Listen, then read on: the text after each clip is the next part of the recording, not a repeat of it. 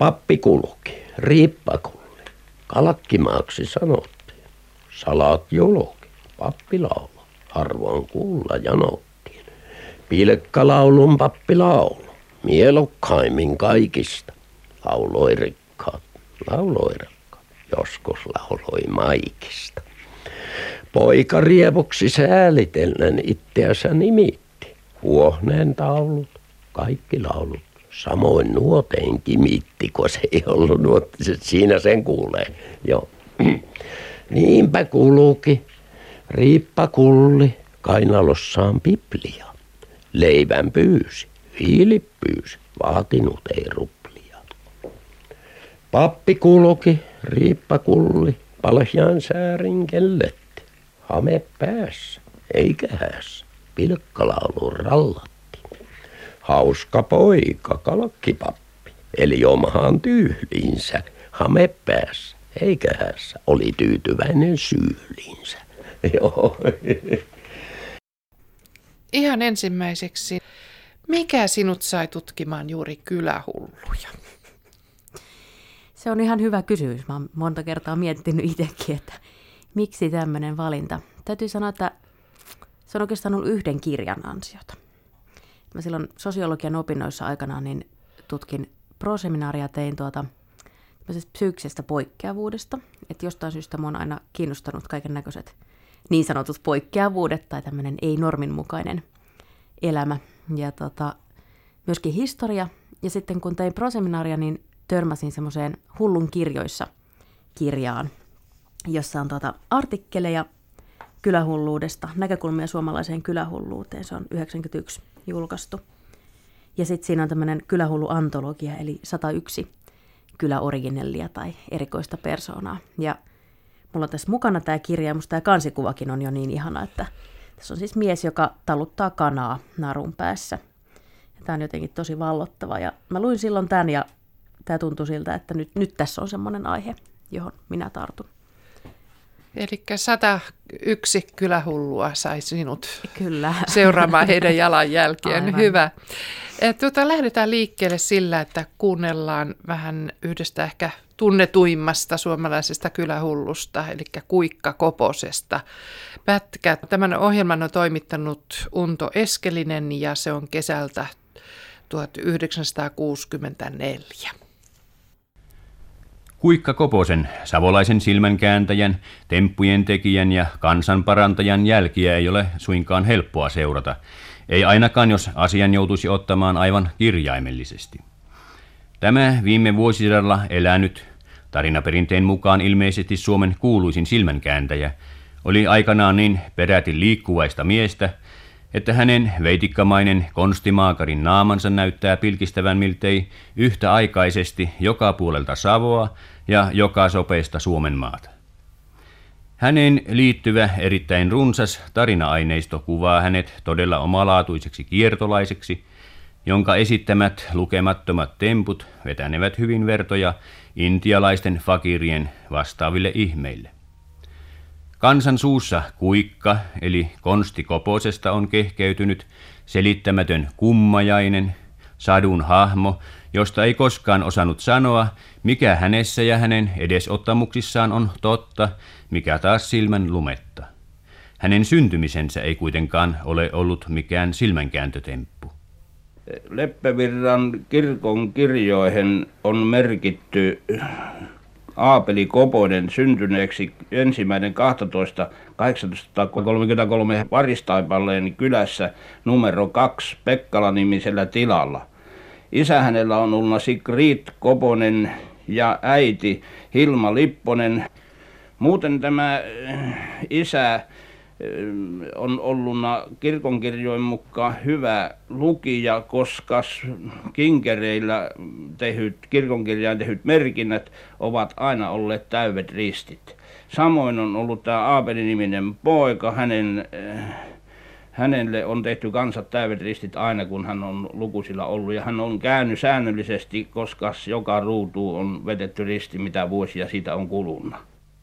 Näin tietää kertoa leppävirtalainen Einari Pursiainen Aabel Kuikka Koposen syntymäasioista ja hänen nuoruudestaan. Vanhemmiltaan haastateltavamme on kuullut paljon kuikan tempuista ja muistaa niistä vielä pitkän liudan. Kerran hän oli mukaan ollut morsian hänellä, että se riiasi kai jonkinlaista tytärtä ja sitten se antoi morsiamelle rahoja, morsiusrahoja. Mutta ne sitten aamulla kuului morsiamelle selvin, että ne ei ollut kuin allakan lehtiä, että ne oli. Ne morsian otti hyöllä mieli vastaan, että nämä olivat tuota, semmoinen niin hyviä rahoja hän sai morsi, morsiusrahaksi. Samoin hänestä on kerrottu, että hän oli Rantasalamella kulkenut, niin kuin hän on kulkenut ympäri aina Rantasalamen sääminkiä niitä myöten. Rantasalamella ollut erässä talossa ja siihen tuli nimismies sitten tuota ulosmittoamaan talon verrasta ja ne kun sinä aikana oli ne virkakunta ehkä vähän semmoista karhakanlaista, niin se kuului sille emännälle kovasti putistelleen se nimismies, että sinun pitää mm. suora rahoa mistä tahansa. Niin se oli sanonut kuikka, että tuota, kyllä työ suotta rahoa, että hän maksaa tämä emännän, emännän tuota, laskut, että ei teidän tarvitse tämä enempää. Se maksoi ja huomessa aamuna, kun nimismies kahteli salakkuvan, niin siellä ei ollutkaan rahaa muuta kuin allakan lehtiä. Ja tästä tuota syystä nimismies veti sen oikeuteen ja oikeus tuomitti sille sitten annettavaksi raiparangaistusta niin kuin sen ajan tavan mukaan oli.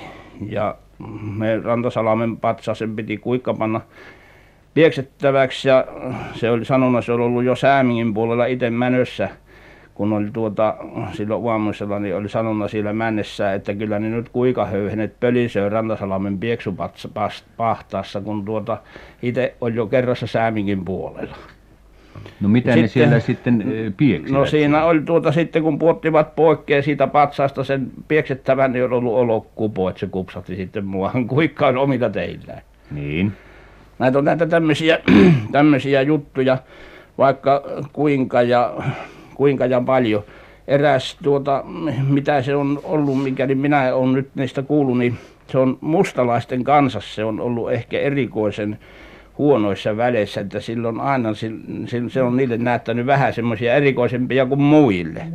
Sitten tuota, silloin on ollut jossakin siellä Haapamäen puolella tuolla mm, Itä-Leppävirralla ollut semmoinen Lutti Mustilainen kuleksina ja se ollut siellä talossa olemassa ja pöydän päässä ollut ruokalevolla, niin kuikka, niin se tuota, Lutti Mustinainen tuli joukkoinen ja pyysi sitten, että tuota, antaisi, antaisi hyvä emäntä piimää, anna hyvä emäntä piimää, niin kuikka oli sanonut siltä pöydän takku, että saaman pitää. Ja se antoi piimeä ja sitä tuli ja naiset helmat jo ylös ja nostivat ja kun ennen riittänyt, ne karkasivat uunin päälle siinä aikana näissä oli porras uunin päälle, niin ne karkas sinne karkuun sitä piimeä ja aina vaan tuppaan nousi sitä piimeä. Siis lattialla? Lattialla, niin se nousi niin korkealta piimeä, että sitä oli siellä jo siellä uunilla, niin se oli sanonut Lutti Mustilainen sitten, että kyllä mie osaa nuita, niin se oli sanonut tuota musti tuo kuikka, että no huhlutti uimaa ja toinen kun tärrätti mahalle lattialle. Ei enää mitään piimaa ollut. 95-vuotias maanviljelijä Heikki Herranen Leppävirran Kotalahden kylästä on eräs niitä erittäin harvinaisia ihmisiä, jotka ovat henkilökohtaisesti tavanneet ja nähneet Kuikka Koposen ihmisenä kiertelevän kylissä ja nähnyt myöskin tämän ihmetemppujen tekijän temppuja. Kertokaapa, millainen tämä Kuikka Koponen oli ulkomuodoltaan, muistatteko sen? Semmoinen pien, pien, piennuomainen mies oli vain ja semmoisen vaaleat kasvot oli tämä partahan se oli siellä vähän tummempi sen, sen tuota, sinäkin aikana, kun se oli vanha mies sekin, niin se, ja kurennuoma, mutta elossa oli ja hyvässä kunnossa. Kirkon penkissä istuvat tokotti viimeisen kerran, kun minä näin. Ja missä? No minä täällä koipaikalla täällä Sikuvuorossa täällä. Leppävirralla? Niin, tässä Kotalahden kylässä. No hän tuli teille kotiin? Niin, niin kyllä, ja kulki leipeensä ehtimässä ja mitäpä hän oli ehtinyt, minä en tiedä mitään, no, se oli. Kun hän tuli teille sisälle, niin, niin No en minä niitä muista. Tottahan se lie niitä ruokahommia esitellyt vainalle ja No millä tavalla hän tarjosi maksua? Oliko hänellä yleensä en maksua? minä maksusta tiedä mitään. Eikä se minä nähnyt niitä eikä niitä maksu eikä eikä sillä taida ollakaan sitä maksu hommaa paljon mitään. Minä en niitä tiedä ollenkaan. Minkä ikäinen te olitte silloin, kun näitte hänet ensi No kerran? mikäpähän lie oli siinä alle kymmenen vuoden. Muistatteko, minkä tempun hän äh, silloin teki? No silloin se teki niitä temppuja, niitä se, se kovasimmempia oli ka, kalana ja Siis kovaasin sellainen li- liippa. niin, niin semmoinen pieni harstimpi jatku, noin tuommoinen. Niin. Niin se, se sitä vaan piti kourassa ja puhalteli, niin kyllä se kohta hyppi lattialla ja kulki. Mikä eläin siitä tuli? Siitä tuli se sianporsas ja joka juoksi lattialla ja vinkutti ja sitten onki ahvenia ja ahvenet hyppi lattialla ja sammakko hyppi lattialla. Ja No mistä nämä, nämä pienet eläimet sitten tulivat? Näittekö? sieltä sillan raasta vaan, sillan rakkoon pani onkensa ja sieltä onki. Mikä tässä oli syöttinä tässä No sitä minä en tiedä, hänen syöttiä, mutta sillä lailla se teki. No oliko kyläläisiä katsomassa näitä temppuja? Ei, omia, omia joukkoja oli poikia. Se näytti niitä konstia milloin mi- missä kylässä ja, ja minkälaisia konstia. Sillä yhdessä mäessä tullut mustilainen vastaan ja sanonut, että tuota, puistellut, että hänellä on kylmä ja että jos lähdet ajamaan, niin hän mennään hevosessa mahaa, että tuota, että hänellä on kylmä, että jos lähdet ajamaan, niin hän tulee kuppesta pois, että kun annat seistä. Ja se oli narrannut sitä mustilaista, mustilainen oli paleltumassa sillä tiellä outti ja siellä missä hiiessä asti lie mies tullut vastaan. Oli sanonut se mustilainen sitten sille vastaan tulevalle, että Koponen meni hänen hevosensa mahaan ja sanoi kyllä se tulee vaan poikkeen, että tuota hän on paleltumassa tässä odottaa sen tuloa, niin oli se mies sanoi siellä sillä, mikä, mikäli Ahvenmäki ollut, no sillä Ahvenmäessä tuli vastaan se Koponen ja sitten vasta mies pääsi ajamaan ja hirvisi lähteä, kun tuota, se, se toinen vastaan tuli ja selvitti, että missä Koponen tuli vastaan, eikä ollutkaan hevosen maassa. Pälvi Rantala on filosofian tohtori ja toimii Lapin yliopistossa yhteiskuntatieteiden tiedekunnassa tutkijana. Ja me puhumme tänään kylähulluista. Tässä oli pätkä vuodelta 1964 ja aiheena oli tämä maan kuulu Kuikka Koponen. Minulle tästä Kuikkakoposesta tulee mieleen tämmöinen voodoo-taiteilija. Tässähän ää, Unto Eskelinen mainitsee nämä intialaiset fakirit, mutta mulle tulee enemmänkin mieleen tämmöinen voodoo, siis tämmöinen niin kuin afrikkalainen uskonto, mikä liittyy vahvasti tämmöiseen sirkukseen meidän näkökulmasta katsottuna. Hän on siis äärettömän taitava silmänkääntäjä tai taikuri, vai siis onko hän mielestäsi temppuilija vai hypnootikko vai mikä? No varmaan vähän kaikkea. Tuntuu, että hän on tämmöinen niin kuin no ehkä performanssitaiteilija voisi olla nykyään semmoinen, että ilmeisesti hyvin niin kuin tietoisesti tehnyt näitä temppujaan ja ansainnut sillä leipänsä ilmeisesti myöskin. Et tietysti vaikea sanoa, mitä hän niin kuin ihan oikeasti todellisuudessa on sitten ollut, että nämä jututhan sitten on lähtenyt kiertämään ja kertautuneet ja muuntuneet matkan varrella, mutta kyllähän ilmeisesti hyvin taitava on ollut, koska näitä juttuja on niin kuin eri puolilta Suomea hyvin paljon. Kuka hänelle sitten on ollut ikään kuin työnantajana? Kuka on maksanut? No sitä mä en itse asiassa mä en Kuikkakoposta niin hyvin tunne, että tiedät, miten hän on, niin kuin, millä hän on sitten oikeasti elättänyt itsensä, mutta aika todennäköistä, että hän on näitä temppuja tehnyt ja sitten aina saanut jonkun kolikon siitä ja, ja tullut taloihin. No ehkä hän on sitten taikonut itselleen ruokaa, mistäpä sen tietää, miten, mitä hän on osannut tehdä, mutta todennäköisesti saanut sitten aina elatuksen siellä talossa, missä on milloinkin liikkunut. Niin, aina yösiä on aina järjestellyt, mm, koska niin. muuten, muuten käy talon päälle kalpaten. Aivan, tai kyllä. Hän tulee... varmasti niin osa, osannut sitten se paikkansa ottaa myös siellä. Mutta hänestä myös kerrotaan sitä, että hän on ollut hyvinkin vauras. Ei ole kyllä kauheasti Joo. suurille perheelleen sitä rahaa antanut, mutta, mutta jostain rahaa on tullut. Joo.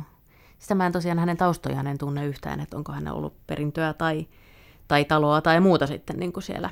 Mutta nämä kylähullut yleensä tyypillisesti on olleet köyhiä.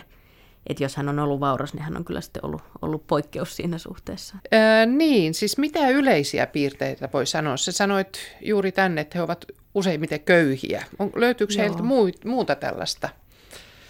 No tota, tietysti kylähulluja tai kyllä hulluutta on monenlaista ja näitä tyyppejä tietysti haluuko heitä sitten kutsua kyllä originelleiksi vai persooniksi tai erikoisiksi henkilöiksi, että on hyvin monenlaisia. Mutta mitä mä itse olen, olen tutkinut, niin kyllä nämä niin, niin sanotut kylähullut, niin useimmiten on juuri yksinäisiä miehiä ja jollain tavalla niin kuin hiukan traagisiakin hahmoja ja tosiaan köyhiä, että he on niin kuin perheen nuorimpia poikia tai jotenkin muuten yksin jääneitä lapsia tai, tai muuten niin kuin pikkusen, pikkusen sillä tavalla, mitä ehkä nykyään kutsuttaisiin syrjäytyneiksi, joko omasta tahdostaan tai sitten olosuhteiden vuoksi. Ja hyvin tyypillistä tosiaan on, että he on asuneet yksin, kiertäneet tai sitten on ollut joku pikkuinen mökki jossain, jossa he on, on niin kuin jotenkin sinnitelleet. Eli ei kyllä sitä omaisuutta juurikaan ole, ole kellään heistä ollut. Et ehkä sitten, jos näitä erikoisia persoonia on ollut niin kuin väen keskuudessa, niin on sitten olleet jotenkin erityyppisiä tai heitä on pidetty siellä kotona lukkojen takana. Voiko sanoa, että näiden tässä sun mainitsemassa kirjassa olevien kylähullujen parissa on suorastaan mielisairaita? Uh, no ei oikeastaan. että ehkä niin kuin lievästi kehitysvammaisia varmasti on, tai muuten jotenkin niin kuin, niin kuin joku, joku sanoi, että hatun alta nynnähtäneitä tai hiukan jälkeen jääneitä. Että tota, mutta siis ihan, ihan niin kuin vahvasti pahasti mielisairaata, niin tuskin. Että sitten ehkä tämmöisiä, jos lähtee etsimään jotain diagnosoituja piirteitä, niin autisteja todennäköisesti voisi olla joitain. Tai sitten jotenkin niin kuin Asperger-tyyppejä tai sosiaalisesti rajoittuneita tai seksuaalisesti tai sukupuolisesti niin sanotusti poikkeavia. Että, että siellä on niin kuin hyvin monenlaista, mutta että kyllä mä luulen, että sitten tämmöiset niin kuin ihan – ihan niin kuin vahvasti harhaiset esimerkiksi, niin on sitten niin kuin jotain muita kuin kylähulluja. Että he on kuitenkin jotenkin niin kuin mukana siinä yhteisössään aina ja, ja niin kuin elävät osana sitä, että tavallaan sitten jos on hyvin vahvoja, vahvoja niin kuin mielisairauden oireita, niin heidät on kyllä sitten jotenkin eristetty. Miten yhteisö yleensä on suhtautunut tällaisiin henkilöihin? Se on tietysti riippunut siitä, että minkälaisia nämä tyypit on ollut, miten he on käyttäytyneet – että toki niin kuin kylähullu ei ole ollut esimerkiksi vaaraksi yhteisölleen. Että se on hyvin tyypillistä, että hänen niin kuin on joten, jotenkin ainakin niin kuin positiivisesti suhtauduttu, että hänet on tunnettu. Että se on aika tärkeää, että hänet tiedetään ja tunnetaan. Vähän voidaan pelätä ja arastella, ainakin joitain tyyppejä, ja sitten toisaalta nauraskella. Mutta sitten usein on myös ainakin näissä tarinoissa semmoista jopa niin kuin ihailua tai ehkä nykyään voisi sanoa, että romantisointiakin, että sitten kun aika tulee siihen väliin ja kultaa muistot, niin sitten voidaan suhtautua vielä enemmän ihaillen. Mutta esimerkiksi niin kuin Kuikka Koponen, niin hän on niin kuin hyvin, hyvinkin niin kuin ihailtu tyyppi. Ja niin kuin muistellaan sitä, että mitä kaikkea hän osasi. Tai sitten tämmöisiä veijarityyppejä, niin niistä kyllä kerrotaan, miten sananvalmiita he on olleet ja miten he on pärjänneet tilanteessa kuin tilanteessa ja aina niin kuin saaneet viimeisen sanan ja nöyryyttäneet herroja ja pappeja ja muita. Että että kyllä suhtautuminen on niin kuin hyvin, hyvin monenlaista, mutta tosiaan kyllä varmaan se, että, että heidät on tiedetty ja tunnettu, niin se on niin kuin auttanut sit suhtautumaan jollain tavalla positiivisesti ainakin. Ja Kuikka Koponen nimenomaan kiersi hyvin paljon. Hän ei Joo. pysynyt siellä omassa kylässään, vaan hän Joo. kierteli pitkin Suomea ja ilmeisesti ulkomaillakin. Joo, sitä mä en tosiaan niin kuin hänen, hänen tarinansa hirveän hyvin tunne, mutta, mutta ilmeisesti on kiertänyt. Ja kyllä niin kuin aika monet kylähullut niin kuin ainakin kotiseudullaan ja niin kuin lähipitäjissä on, on tunnettuja. Että esimerkiksi Kalkkimaan pappi, jota on enemmän, enemmän tutkinut, niin tota, hänellä oli hyvinkin laaja piiri. Että hän on käynyt niin kuin Kemistä, Torniosta, Oulussa ja sitten Ruotsin puolella Lapissa ja Just. Ihan niin kuin, en tiedä miten on kulkenut, mutta ainakin näitä tarinoita löytyy, että hän olisi kiertänyt. Joo. Ja näitä tarinoita tosiaan näistä riittää, että mm. kuinka Koposestakin nämä tarinat, niin ne kirjoitetaan lukemattomina eri versioina Joo. sama tavara, että aina se höynäytettävä saattaa olla aina eri ihminen. Joo, Joo.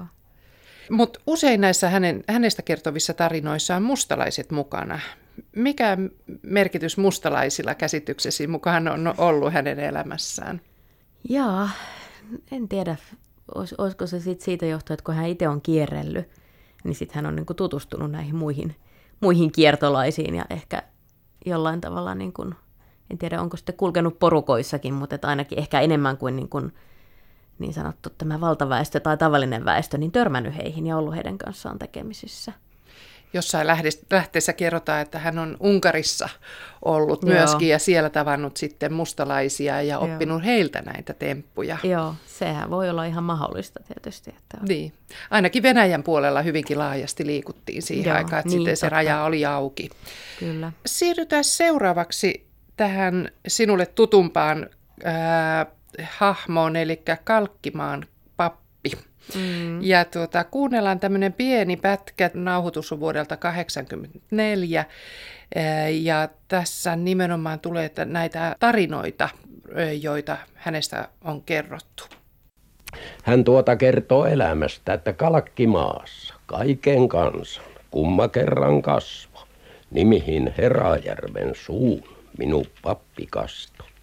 Mutta toisen nimen kansa katto mulle sopivaksi kalakkipapiksi kuttuttiin minua komeasti. Oivat lahjat Jumalalta oli poikaparka saanut, vaikka opetuksen kaavoja ei kukkaa hällä jaanut. Omin päinsä lukee maankin poikaparka oppi. Opin taittoon päässä oli erikoinen soppu. Ymmärtäähän ei, eipä tainu kansa poikaparkaa vai sekö lienee, että täällä katteus päälle karkaa. Pojalla kun oiva muisti kävi täsmälleen, papin saarnatkin, kun hän voi saarnailla jälleen. Se oli sillä tavalla, että Kalkkimaa oli ahkera kirkossa kävijä ja kuunteli papin saarnat tarkkaan. Ja kun sitten oli kirkonmenot oli loppunut, että hän tuli kirkon portaille ja saarnas eh, sanasta sanaan, mitä pappi oli saarnannut ja rykäsikin siinä paikassa, missä pappi oli rykässä, joo. No niin, no viisun teki kaikista, mutta rikkaista kaksi. Varmaan silloin moni itki vissiin katkerasti. Leipäpala, jossa kielsit kalkkipapilta tarkkaan. Pilkkalaulun palakaksi sait silloin aivan varmaan. Pälvi Rantala, Kukas mies tämä Arvid Oukka onkaan, joka tässä oli äänessä? No Arvid Oukka on tuota alatorneolainen, eli nykyisen Tornion alueelta Kantojärven kylästä. Ja tuota, hän oli herastuomari ja maanviljelijä. Ja muistaakseni oliko hän 1890-luvun lopulla syntynyt ja tuossa 1980-luvulla kuoli. Ja hän oli hyvin innokas kansanperinteen kerääjä. Eli tota, hän on julkaissut 70-luvulla neljä tämmöistä pientä kirjasta ihan omakustanteena Tornionlaakson kansanperinnettä. Ja hän oli hirveän hyvä kertoja, niin kuin tässä kuulimme. Kyllä. Että hän on eri, erinomainen kertoja ja miellyttävä ääni ja hyvä muistia. Ja muun muassa Kalkkimaan papista hän oli, oli paljonkin kerännyt materiaaleja ja sitten hän myös esitti näitä runoja. Ja muisti ulkoa aivan valtavan pitkiä, pitkiäkin runoja, niin kuin tässä tosiaan, että hänellä ei varmasti mitään papereita ollut edessä, kun hän näitä on lausunut siellä haastatteluissakin hän on tosiaan niin kuin 60-70-luvulla myös Kalkkimaan papin perinnettä sitten kerännyt. Hyvä, ja tässä ei, tämä riimittely ei ollut mikään sattumanvarainen tyylilaji tai tyylikeinon mm. valinta. Kerropa vähän lisää Kalkkimaan papista. Joo, Kalkkimaan pappi oli tuota pilkkarunoilija, niin kuin tässäkin runossa kerrottiin. Tämä ei ollut hänen oma runonsa, mutta ke- kyllä hyvin niin kuin kuvastaa sitä hänenkin tyyliään. Eli tota, hän on siis 1830 syntynyt Pietari Herajärvi tai Petter Abram Herajärvi kuoli 1885. Ja tuota, tämmöistä niin sanottua faktuaalista tietoa hänestä hyvin vähän on, mutta kuten Kuikka Koposestakin, niin hänestä on kerrottu erittäin paljon täällä Tornion seudulla. Ja tota, nämä hänen runonsakin on osittain säilyneet sitten ihan muistitiedon varassa ja vähän käsin kirjoitettunakin sitten, tai muistiin kirjoitettuna. Eli hän oli oli pilkkarunojen tekijä ja sitten hän teki myös tämmöisiä niin omia saarnojaan ja sitten pilkkasaarnoja. Ja hänellä oli erinomainen muisti, niin kuin Arvid Oukokin tuossa kertoi, että hän pystyy toistamaan papien saarnat ihan sanasta sanaan. Ja sitten hän ilmeisesti vähitellen alkoi elättää itseään myös sillä, että hän teki näitä pilkkaavia saarnoja. Ja sitten vähän saman tapaan kuin Kuikka Koponenkin, niin hän kulki talosta taloon ja sai sitten aina elatuksen siellä yösijan ja jotain ruokaa. Ja sitten jos hän ei saanut ruokaa, hänelle ei annettu riittävän hyvää ruokaa, niin hän teki kyllä pilkkalaulun ihan välittömästi. Eli häntä varmaan vähän pelättiin ja sen takia sitten myös niin kuin yritettiin pitää hyvänä.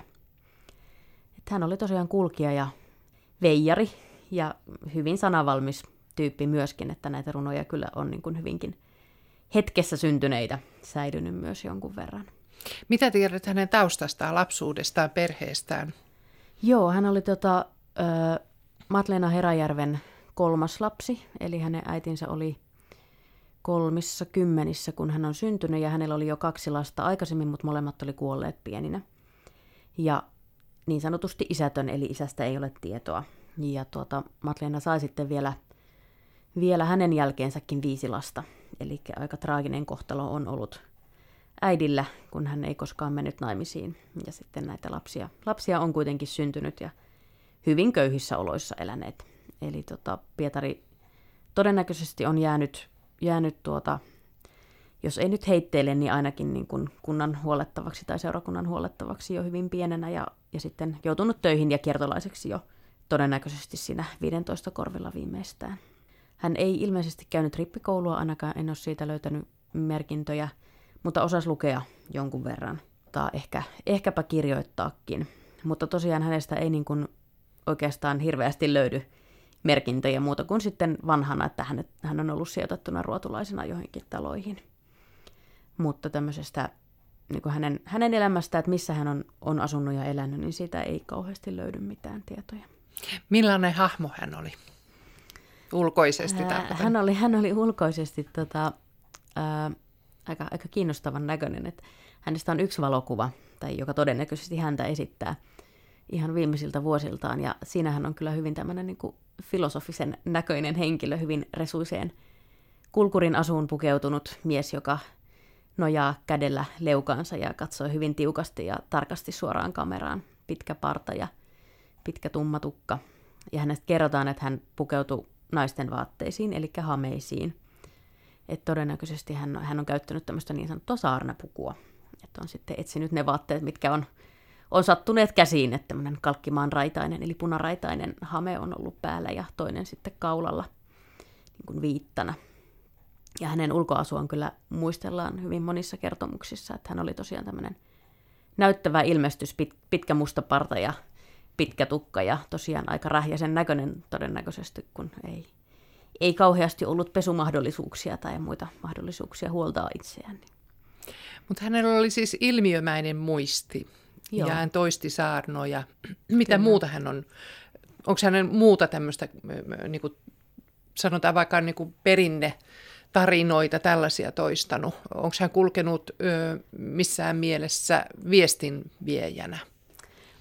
Varmaankin on, koska tota, et en tiedä, onko hän ollut tämmöinen niinku juorujen levittäjä sinänsä, ehkä ei, mutta et hänellä on esimerkiksi runoja, jossa kerrotaan Amerikkaan lähtiöistä, siirtolaisuudesta siis, ja sitten muun muassa englantilaisten sotilaiden käytöksestä taistelussa vuonna 1854, ja sitten niin kuin Suomen, Suomen tilanteesta, maailman poliittisesta tilanteesta. Eli hän on tämmöisiä niin kuin hyvin ajankohtaisia niin kuin arkkiveisujakin. Eli tota, sikäli voi ajatella, että hän on niin kuin hyvin seurannut kuitenkin aikaansa ja asioita. Ja sitten kyllä ihan, ihan niin kuin tämmöisiä nämä pilkkalaulutkin niin kertoo kyllä niin kuin paikallisista henkilöistä, papeista ja piioista ja herroista ja emännistä ja niin edespäin. Eli niistä voi kyllä hyvinkin niin kuin lukea sitä, että mitä kukin on tehnyt. Että niistä ihan, ihan saa niin kuin semmoista ajankuvaa ja varmaan häneltä on myös tilattu sitten niitä pilkkalauluja, että jos on niin kuin renki, renki kosinut piikaa eikä tämä ole suostunut, niin siitä on sitten tilattu piiasta laulu. Että kyllä sieltä voi niin kuin lukea hyvin monenlaisia asioita, asioita näistä säilyneistäkin runoista. Ja onko hän, hänen koko tuotantonsa ää, riimitettyä runomuotoista? Ää, ei ihan kaikki. Että tota, näitä saarnoja on säilynyt, onkohan niitä pari. Ää, ja sitten tuota, jotain sanontoja on mutta pääosin runomuotosta. Sitten tietysti voi olla, että näitä niin kuin hänen puheitaan ei ole, ei ole ehditty kirjata muistiin, että ne on sitten runot on niin kuin helpommin säilynyt mielessä, että sen takia niitä on, on tallennettu myöskin. Kenen puolella hän oli? Musta tuntuu, että hän on aina sen puolella, kuka hänestä kertoo. Et se on hyvin tyypillistä, että eri aikoina on, on niin kerrottu hyvin erilaisia versioita ja nostettu hyvin erilaisia piirteitä esiin. Et musta tuntuu, että tänä päivänä hän on ehkä tämmöisten taiteilijoiden ja yksilöllisten ihmisten, niin kuin vapaiden ja luovien ihmisten puolella. Ja sitten taas 1800-luvun lopulla ajateltiin, että hän oli niin kuin suomenmielisten puolella. Eli en tiedä, mitä hän niin kuin oikeassa elämässään sitten oli, mutta tuota, aina hänestä voi löytää niin semmoisia piirteitä, jotka tukee sitä, mitä itse ajattelee. Hän kuunteli paljon, paljon pappien saarnoja. Oliko mm. hän äh, raamatun asialla? Äh, sitä on vaikea sanoa. Tietysti sen ajan maailmassa todennäköisesti on, on ollut niin kuin, ja kulkenut seuroissa ja ollut kiinnostunut asioista. Ja tietysti lestadiolaisuus on ollut nousussa juuri silloin hänen, hänen elinaikanaan. Eli niin kuin lestadiolaisia saarnoja on alettu pitää ja näitä tilaisuuksia järjestää. Ja hän on niissä kyllä ilmeisesti kulkenut mukana. Mutta tota, hän ei ollut saarnaaja siinä mielessä, että hän olisi niin kuin ollut uskonnollinen puhuja tai herätysliikkeen perustaja tai muuta. Ja sitten hänellä on kyllä tämmöisiä niin kuin pappeja ja uskontoa pilkkaaviakin runoja.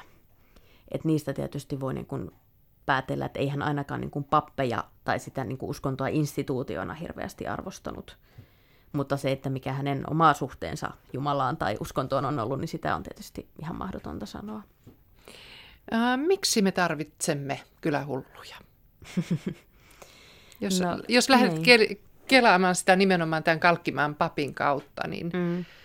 mikä merkitys hänellä oli omassa yhteisössään? Tota, no ensinnäkin kyllä mä luulen, että me tarvitaan niin kuin kertomuksia. Että ihmisillähän on aina, aina tarve kertoa ja kuunnella hauskoja juttuja ihan edelleenkin.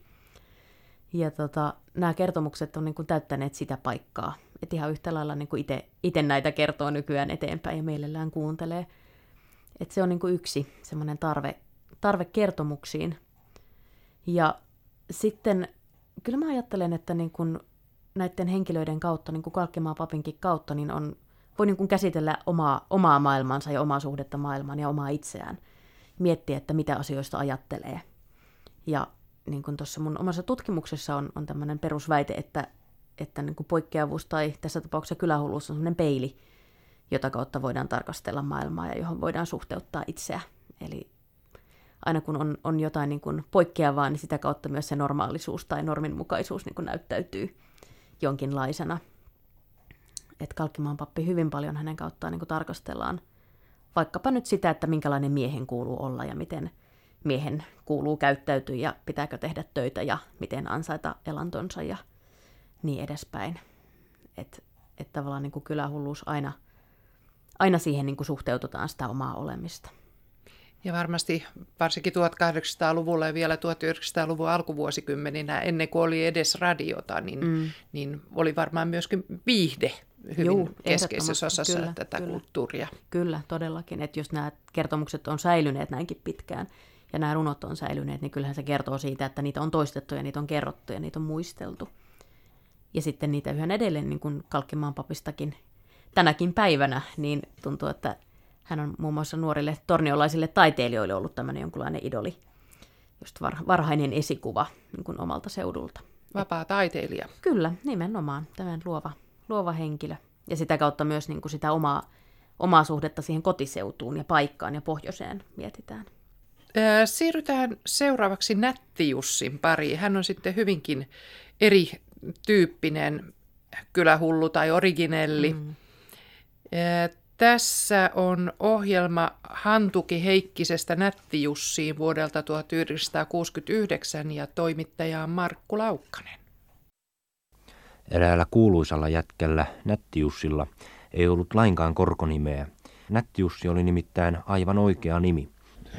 Se oli lokassa 24 talvena. Hän oli siellä sahamassa. Ei hän ollut samalla kämpällä, vain hän kävi samalla kämpällä, missä minä olin kylässä iltaisin. Ja pelaili trampsua siellä huvikseen, niin kuin jätkät teki siihen aikaan, että ne illalla pelasit jotain pientä peliä. Ja jos Jussi voitti, vähäsenkään ei hänen tarvinnut paljon voittaa.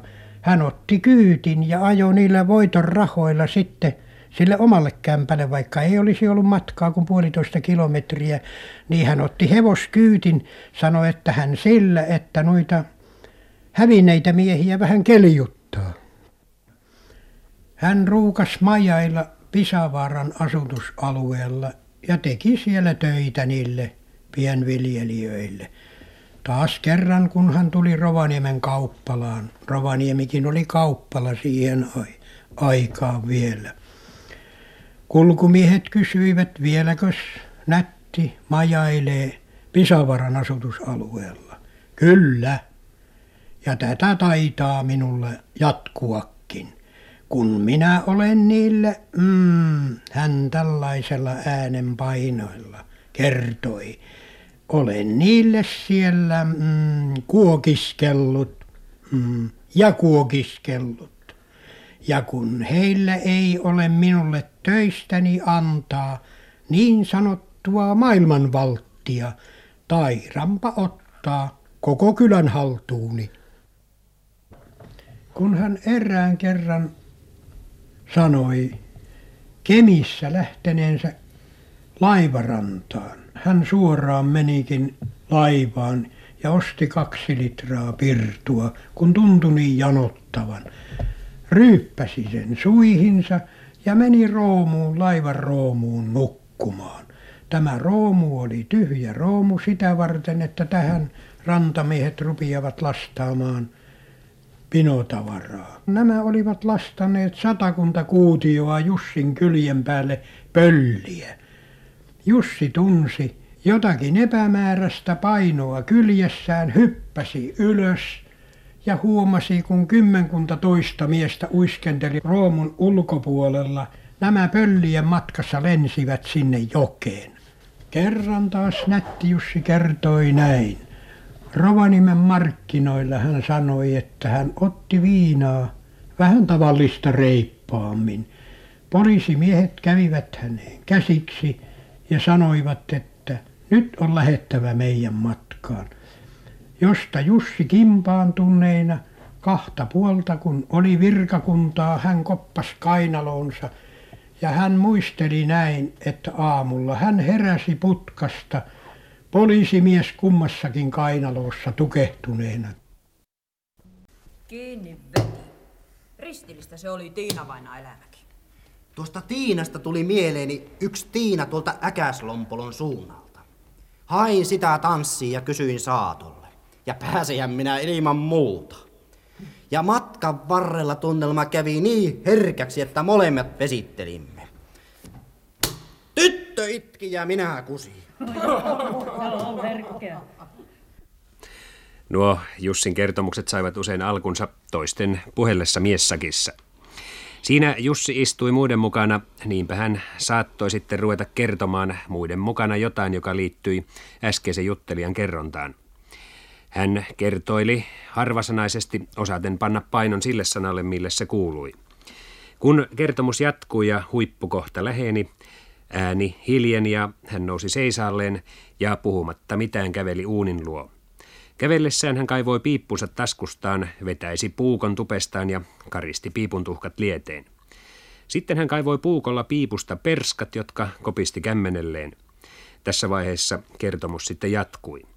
Kun hän oli päässyt siihen kohtaan, jolloin hän sanoisi yhdellä kertaa kertomuksensa lopputuloksen, hän laukaisi sen tulemaan ja samalla heitti pitkällä kädellään piipunperskat poskeensa ja käveli takaisin istumapaikalleen. Täältä pessä. Herttasta on kun rakasta vasten lempi. No herttasta se on tyttöläisten kanssa iltoja vietellä. Minäkin tuolla Muoniossa yhtenä yhden kerran niin 15 minuuttia pussasin yhtä tyttöä, yhtäkin. No pitkiä olivat pusut, mutta pitkä pusu oli minullakin ollessani evakossa tuolla Ruottin puolella. Sijoituspaikkani talo ainoa. Kaunis nuori tytär rakastui minun tulisesti. Rauhan tultua päätin lähteä takaisin kotimaahani. Tyttö saattoi minut rautatieasemalle. Asemalla tyttö hyppäsi kaulani ja suuteli niin intohimoisesti, että Ruotsin junaliikenne joutui sekasortoon Ja niin kauan kuin suutelmamme kesti, ei yksikään juna suostunut asemalta lähtemään. Ja, ja uusia junia ajoi koko ajan asemalle lisää. Ja lopulta olivat kaikki Ruotsin junat ja kansalaiset seuraamassa nätti Jussin maasta lähtöön. Ja saattamassa ollut tyttö ja naiset itkivät niin, että naapurimaa sai läksiäisiksi peninkulman mittaisen järven. Ja kartanpiirtäjät saivat työtä. Tässä oli Nätti Jussi. Ja tuota, mikäs mies tämä Nätti Jussi nyt olikaan? no tota, Nätti Jussihan oli, en, en tunne siis häntäkään niin kuin sen, sen tarkemmin, mutta hän oli, oli tota, Savottojen legenda. Eli Karstulassa ilmeisestikin syntynyt, vaikutti Lapissa Savotoilla. Ja hän oli siis 1890 syntynyt ja kuoli 1964. Ja hänestäkin riittää kyllä näitä juttuja ja, ja hyvinkin tämmöisiä liiotteluun taipuvaisia, tai hän itsekin on näitä ilmeisesti itsestään jo pistänyt liikkeelle aikamoisen määrän. Että hän ei ehkä ollut niin kuin kylähullu niinkään, vaan tämmöinen niin eri, erikoinen persona, josta sitten ainakin täällä Lapissa tuntuu liikkuvan kaiken näköisiä juttuja. Ja hyvä suustaan ennen kaikkea. Miten, tota, minkälaista kulttuuria hän edustaa? No tota, mä itse ajattelisin, että hän on niin ehkä just tämmöisen jätkäkulttuurin ja savottakulttuurin edustaja. Että näillä niin kuin, Savotoilla varmaan näitä juttuja ja kertomuksia niin kuin syntyi, mutta niitä myös tarvittiin siellä niin kuin ajanvietteeksi ja viihdykkeeksi ja vähän tekemään sitä elämästä hauskempaa. Niin voisi kuvitella, että Nätti Jussi on just semmoinen tyyppi, joka, joka siellä on niin kuin viihdyttänyt ja hauskuttanut ja saanut aikaan sitä, että jotain tapahtuu ja jostain on kerrottavaa myöskin. Jos Nätti Jussi edustaa jätkäkulttuuria, niin äm, onko näiden kyläoriginellien joukossa myös naisia? Joo, tota, aika vähän, mutta ainakin näissä kertomuksissa, mitä on, on kerätty, että varmasti sit löytyy erikoisista naisistakin juttuja, mutta yleensä ne on vähän erityyppisiä ja he on erilaisissa roolissa, mikä tietysti paljolti johtuu siitä, että naisen liikkumavapaus on ollut pienempi ja naiselle on niin asetettu tiukemmat rajat ylipäänsä – kulttuurisesti ja sosiaalisesti. Eli esimerkiksi näitä kiertäviä naisia niin on, on kontrolloitu enemmän kuin miehiä ja, ja naisten suusta tämmöiset jutut, että jos, jos joku puhuisi samanlaisia juttuja kuin Nätti Jussi ja olisi nainen, niin todennäköisesti ne kuulostaisi ihan erilaisilta ja ne olisi tulkittu ihan eri tavalla. Et esimerkiksi Nätti Jussi oli kova, kova naisten mies ainakin omasta mielestään. Sitten jos joku nainen kehuskelisi miesjutuillaan samalla tavalla, niin sitä olisi voitu vähän jo, vähän jo kuunnella eri korvin. Ja voisi olla hänelle itselleen vaaraksi myöskin. Kyllä varmasti olisi, että todennäköisesti ei, ei annettaisi kulkea vapaana niin, niinkään pitkään. Mutta tota, ö, siis jonkun verran on, on ollut näitä kul- kulkijanaisia, joista näitä juttuja sitten yleensä syntyy. Että tuossa hullunkirjoissa teoksessa on, on muutamia. Muun muassa tämmöinen Sumppi Ieva, joka oli Nilsiästä, ja hän oli sitten tämmöinen kylän tietotoimisto, joka kulki talosta taloon ja kertoi sitten aina, jos joku tuli paikkakunnalle, niin hän ensimmäisenä etsi Ievan käsiinsä, että mitäs nyt on tapahtunut ja mitä kukin tekee. Ja sitten hän myös kävi kaikissa juhlissa. Tuli aina ensimmäisenä ruokapöytään syömään ja, ja tuli niin kuin kutsumatta kyllä sitten myös taloihin. Ja aina ties, mitä kylällä tapahtuu. Sitten muutamia tämmöisiä, tämmöisiä joista kerrotaan, että on niin kuin nuorena pettynyt onnettomaan rakkauteen tai saanut yksinäisen lapsen, joka on sitten kuollut. Eli semmoisia niin hyvin hyvin traagisia, todella traagisia tarinoita, että Troksamiina muun muassa tai Kökköheta, jotka sitten kiertävät, Kökköheta kiersi kylillä esittämässä morsianta, että hän oli semmoinen itse tehty morsiuskruunu, joka oli karamellipapereista ja muista askareltu, ja hän sitten maksusta pukeutui siihen ja näytteli morsianta. Että niin kuin aika, aika hurjiakin tarinoita kyllä. Onko nämä naiset ollut usein myöskin siis kodittomia kiertolaisia? Todennäköisesti joo. Et saaneet sitten elannon sitä kautta, että on, mm. on niin, käynyt taloissa. Ja... Joo. Et voi olla, että heillä on ollut sitten joku pieni, pieni mökki tai paikka, jossa on. Ja sitten muun muassa tämä Sumppi Ieva, niin tuota, hänellä oli ilmeisesti kaksi aviotonta lasta.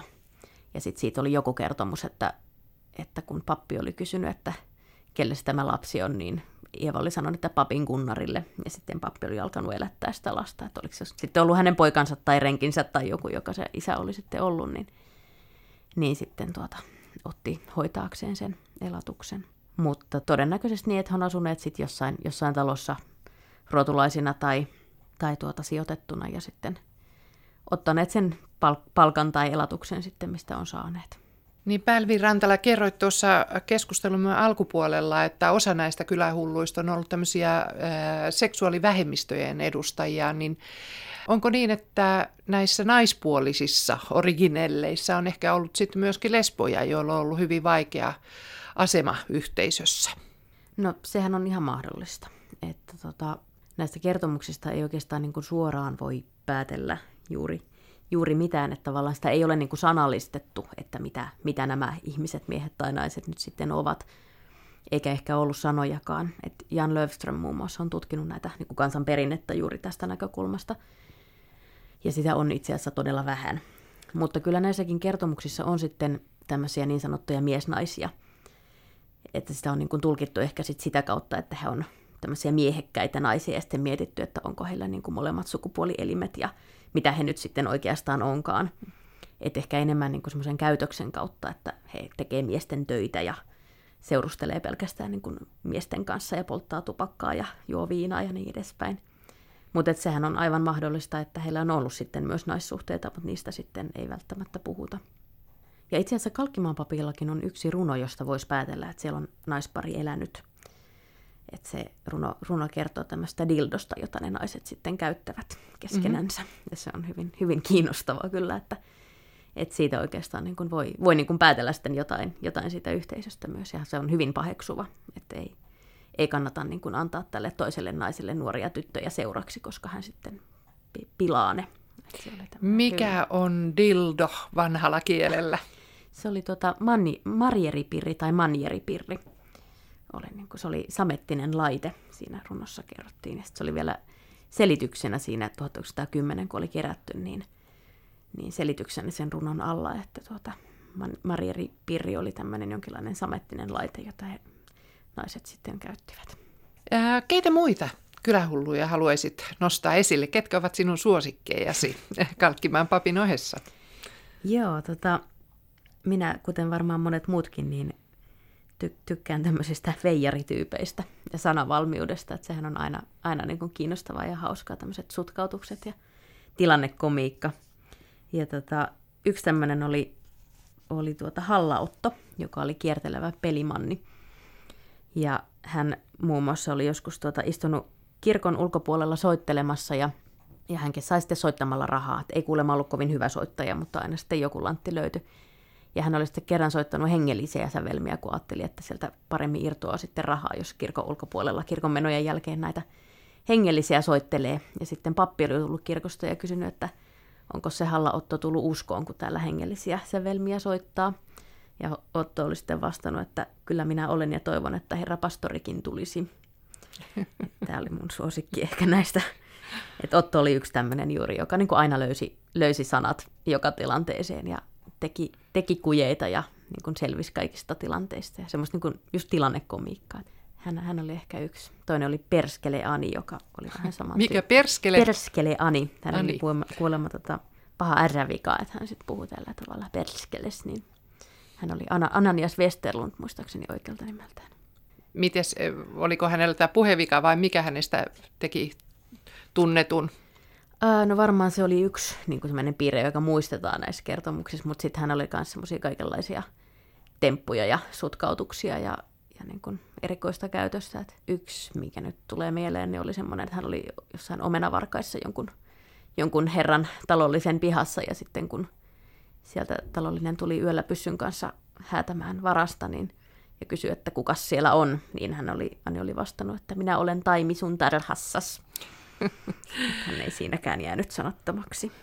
Miten tota, siis yhteisö on yleensä suhtautunut kylähulluihin ikään kuin myönteisesti ja kiinnostunut ja, ja kertonut tarinoita niin kauan, kuin he ovat olleet ehkä sopivan lähellä ja mm. kaukana yhtä aikaa, ettei ole tullut liian omalle tontille Joo. ja kirjoittanut Joo. nyt itsestä sitten niin kuin näitä pilkkarunoja.